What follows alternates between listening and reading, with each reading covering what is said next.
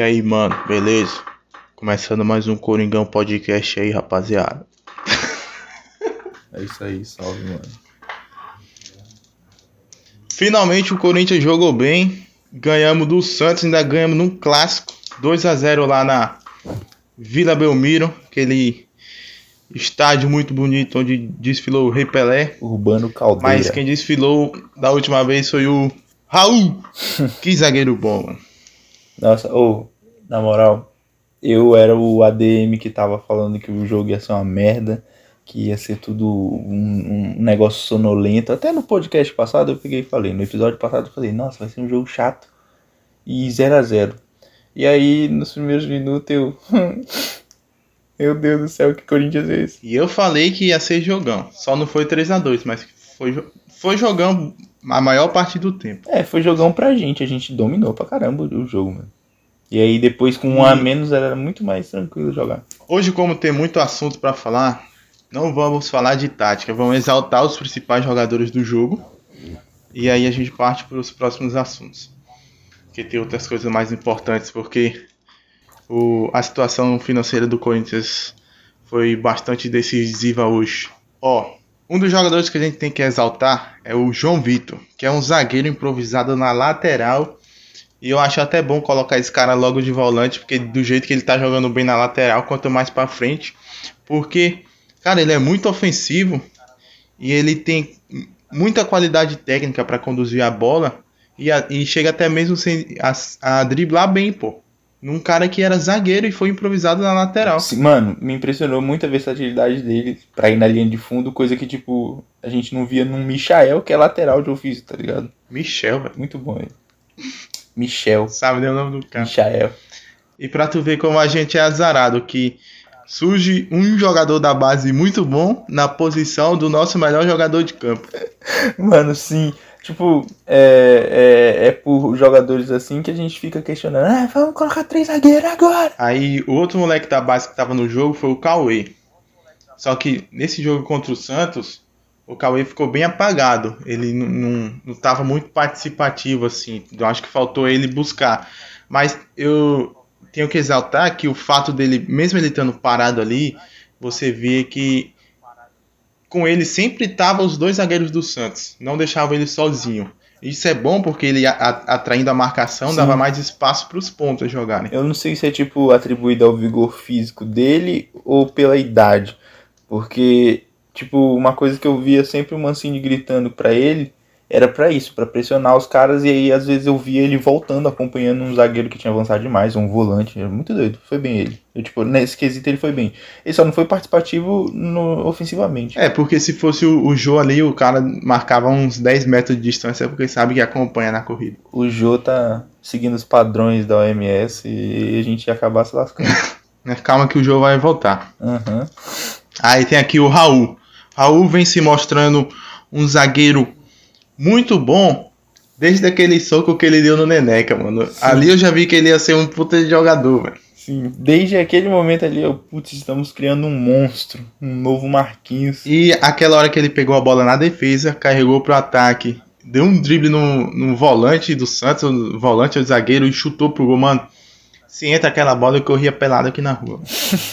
Oh, e ele é muito doidão assim mesmo, tá ligado? Tipo, no jogo contra o Ituano, acho que o gol que a gente faz, que sai da jogada do, do lateral direito, o João Vitor, é, lateral direito improvisado, ele que avança até o final e ele dá um passe, só que eu acho que ele erra o passe. Só que a bola atravessa devagarzinho assim, chega no, no João Vitor, o João Vitor faz aquela jogada lá e bota na, na cabeça do Otero.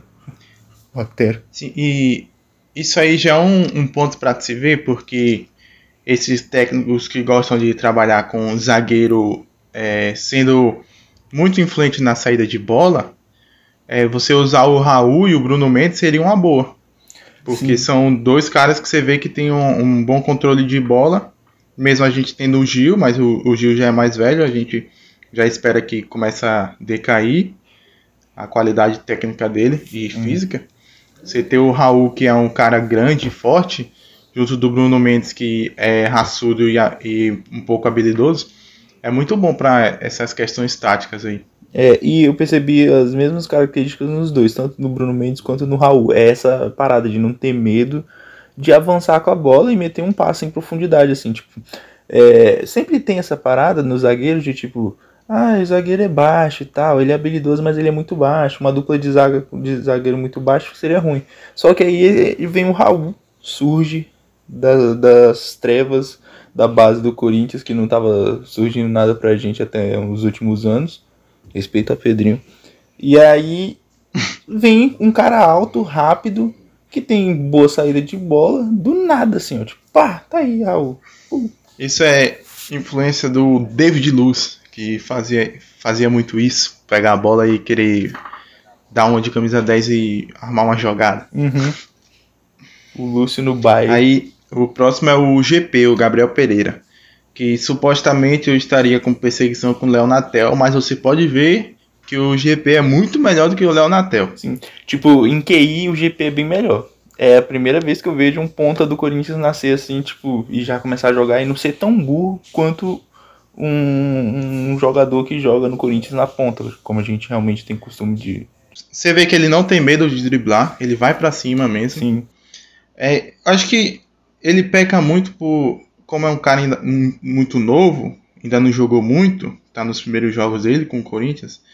Essa transição para o profissional, essa questão de reflexo, força, dá um pouco de dificuldade, mas você vê que ele consegue ir se superando ao longo do jogo mesmo. Ele começa a errar algumas besteiras, depois ele passa a acertar tudo. E falta um pouco de frieza para ele às vezes. Por exemplo, aconteceu, acho que contra o Retrô, que ele fez uma boa jogada e ele pegou e saiu com um campo meio que aberto para ele bater pro gol e aí ele acabou que ficou muito afoito e isolou a bola, tá ligado? Tipo, eu não vejo isso como deficiência técnica, eu vejo muito mais tipo falta de calma para se posicionar, para bater e tal, coisas que, tipo, é, é difícil mesmo num cara que tá começando agora na base. E, cara, esqueci o que eu ia falar. Esqueci. Piton que com um gol de falta a gente já pode chamar ele de especialista em cobrança de bola parada, né? Porque se o Otero é, bateu 30 faltas lá, fez um gol. Eu lembro do Piton bater o que? Essa aí só cruzamento para a área. Para mim já é especialista em cobrança de falta também, em bola parada. Acho que a gente já pode vender o Piton para um clube da Itália com a prerrogativa de que ele é especialista em bola parada e aí pronto. É, é só o, isso. Pronto. É o, é o novo Kolarov.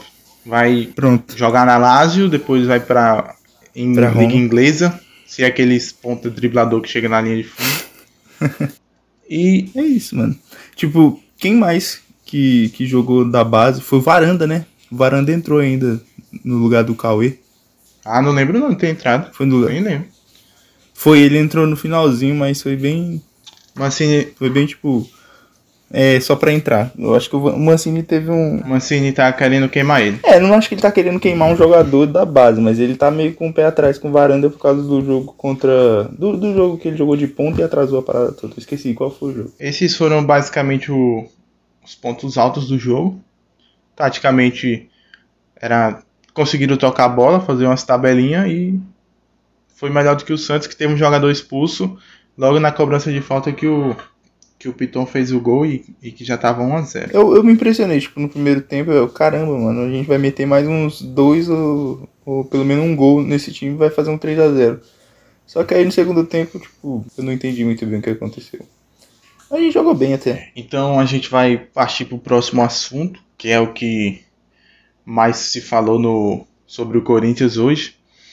É que o Conselho Deliberativo do Corinthians votou hoje as contas de 2009 e 2020. 2019. A de 2019 foi reprovada e a de 2020 foi aprovada. Pois é. é... Ah, uma coisa aqui só para acrescentar na parada das contas é que a, parece que a de 2021 está sendo, sendo votada agora. E aí, é, eu tô acompanhando aqui o perfil do Vessone, que é jornalista do meu timão. Há 38 minutos ele postou que as, as contas de 2021 foram votadas, estão só esperando o resultado. E aí é mais outra pra gente esperar. Tipo, é, ele falou que a tendência da de 2021 é aprovação porque os. Como é que já tá voltando a de 2021 se o ano nem acabou? Então, mas a tendência é aprovar ela justamente porque, tipo assim, ó. Bom, a tendência é porque, tipo, a projeção de. de, de eu acho que as contas deveriam ser aprovadas assim, né? Tipo, antes do ano. do ano acontecer? É. Até que faz sentido que seria para você fazer um balanço das contas e decidir quanto você pode gastar no ano. Exatamente. Pelo que eu entendi de 2021 é que, é, segundo as projeções de o que a gente vai ganhar de, de, de dinheiro pelos campeonatos, pelos patrocinadores, as contas são aprovadas, tá ligado? Eu não consigo entender como que a gente tá aprovando conta de 2019 e 2020, sendo que não vai fazer diferença alguma agora. Tipo, se já passaram e já foram feitos. Tipo, o que que acontece? Então, Essa era a grande dúvida. a aprovação e reprovação dessas contas tem alguma coisa a ver com o Profut. Eu peço perdão, mas é muito difícil tu entender esses assuntos porque a transparência é muito pouca. É muita pouca. é- tem muita falta de transparência nesses assuntos. Não consegue entender. Tu vê um monte de gente falando que ah, se aprovar isso e aquilo, sai o Profut. O que, que é o Profut? Profut é, eu pesquisei, é um programa de responsabilidade fiscal do futebol brasileiro que busca melhorar a gestão financeira dos clubes, chegando até a alterar o estatuto do torcedor, legislação dos clubes, algo assim.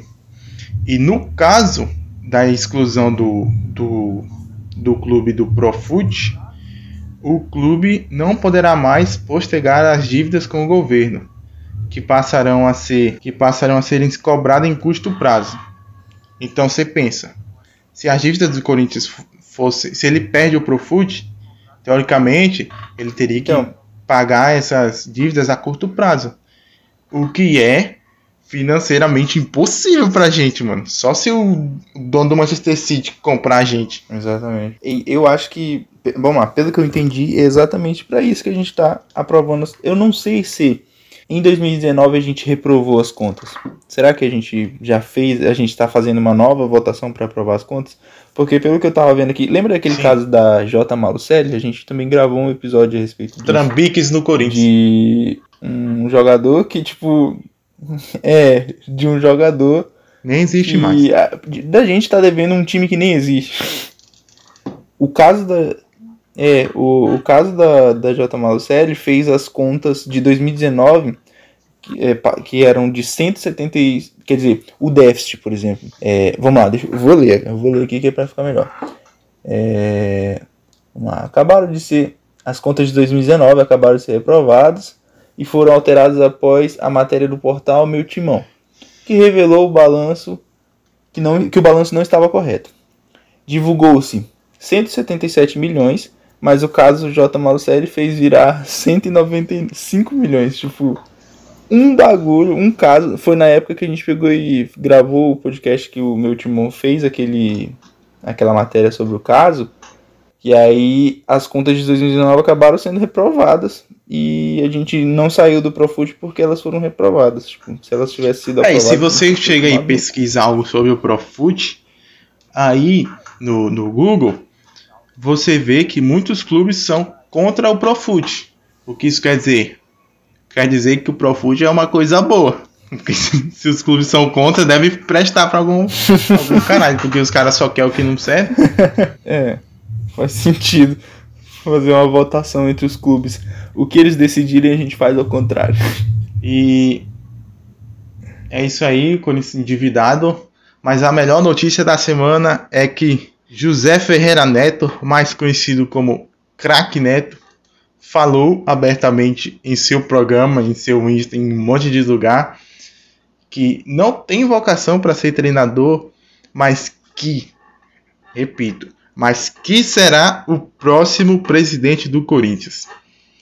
E isso pode nos responder a pergunta de como seria um torcedor presidente do clube. E aí, mano? Eu pago pra ver. Eu tenho muito medo ainda do Neto com essa peita toda, mas eu pago pra ver. Então, tipo, pra mim, eu vejo assim, pode dar merda, mas eu quero ver. Pode dar merda. Pode dar merda, É, mas eu quero tipo, ver. Eu acho que o Neto, sendo o Neto, o craque Neto, não iria se sujeitar a certas coisas em nome de um- alguma coisa lá dentro do Corinthians, entendeu? Então, tipo, ele não iria se sujeitar a manchar o nome que ele tem, a história que ele tem com o Corinthians, pra aceitar as patifarias que tem lá. Então, isso seria um problema, tipo, pode ser que ele seja eleito presidente e em três meses o pessoal do nada acha um motivo para puxar um impeachment dele, porque ele é muito incisivo na, na, nas paradas. Então, era, ser, mas... era sobre isso que eu ia falar. É claro que o Neto é um, um cara que quer o melhor pro Corinthians. Só que aí ele ia entrar em brigas com outras pessoas que estão lá. É, é, a mesma questão do Exatamente. Brasil. Se você chegar para todo brasileiro, todos vão falar que querem o melhor para o país. O que difere é o caminho que eles querem percorrer. Uhum. Não é? Então. Exato. Eu acho que ele ia querer chegar. Ele ia chegar fa querendo fazer uma limpa no Corinthians. O bom do Neto é que a gente vai ter transparência, porque ele fica puto, joga tudo no ar. Não, qual a possibilidade dele gravar o programa O Donos da Bola num dia e no outro ir pro trabalho? É. Grande pra caramba, mano. É. Seria genial. Ia ser.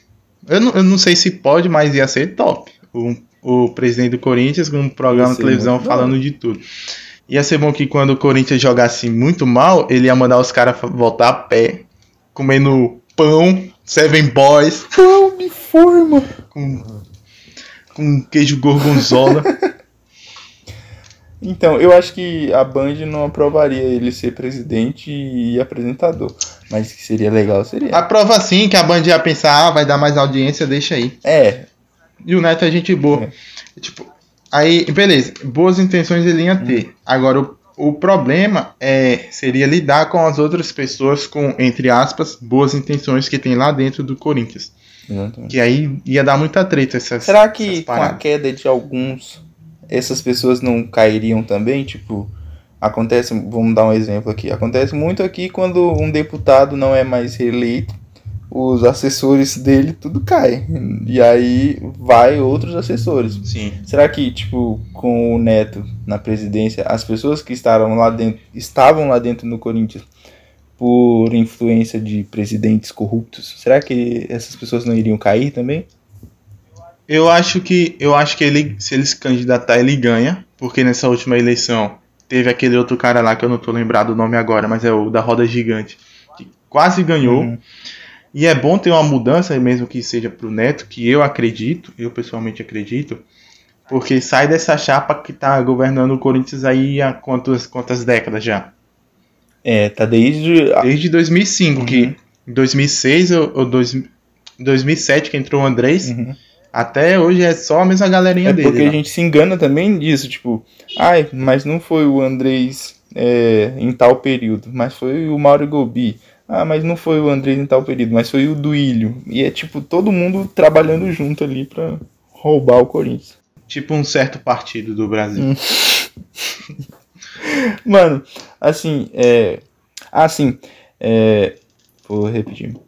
Mano, assim, tipo, é, eu esperaria muito do Neto ele melhorar a parte democrática do Corinthians. Tipo, imagina o Neto presidente. E aí do nada ele pega e fala: "Então, vamos reformular essa parada aqui, vamos fazer de outra forma". E aí do nada sócio torcedor pode votar no, no próximo presidente. Eu ia achar muito foda, mano. Eu votava nele de novo. Pode ser que ele fique muito entre dentro do Corinthians, seja presidente, mas fique ele por ele mesmo, sem apoio dos outros caras e não consiga fazer as coisas que ele quer. Porque, mas se bem que eu não sei como é como que funciona a legislação do Corinthians, se o presidente tem total autoridade para fazer o que bem entender.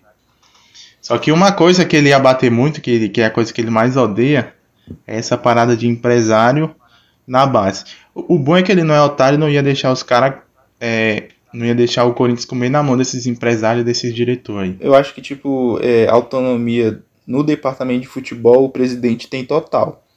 Eu não sei, tipo, fora de, do departamento de futebol, mas. Assim. Eu queria, eu tô esperando, tô ansiosamente esperando pelo craque Neto presidente. É, vamos ver o que que dá. Se eu pudesse votar, eu votava nele, mas depende das outras opções. Mas eu ia votar nele porque eu sou muito emocional e uh, eu gritar, vai Corinthians, bora Neto. Vai Corinthians, bora nessa. E por hoje, é, por hoje é só. Quinta-feira tem jogo. Corinthians e Penharol pela Sula. Vamos ver se a gente ganha. Por mim, botar os moleques da base aí.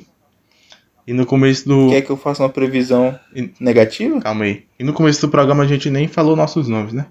Eu sou o Ramon, do outro É. lado é o Lucas. E vamos às previsões do jogo contra o Penharol, que eu não tenho ideia de como que joga o Penharol.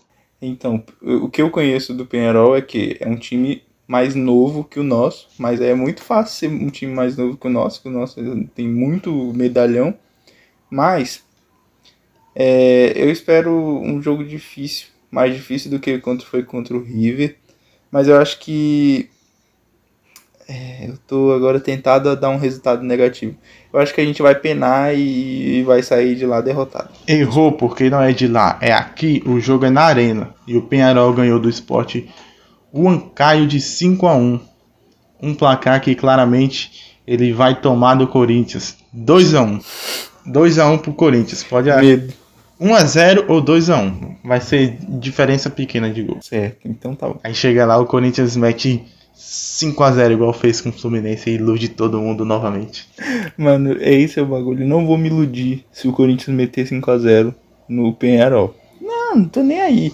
Aí beleza, eu tô falando isso aqui agora. No dia, eu vou lembrar que o Penharol é não sei quantas vezes campeão da Libertadores, não sei quantas vezes campeão de nacional, e vou pegar e vou falar que Corinthians vai a última vez que ganhou, nem minha mãe era nascida. Falou, acabou, acabou, acabou.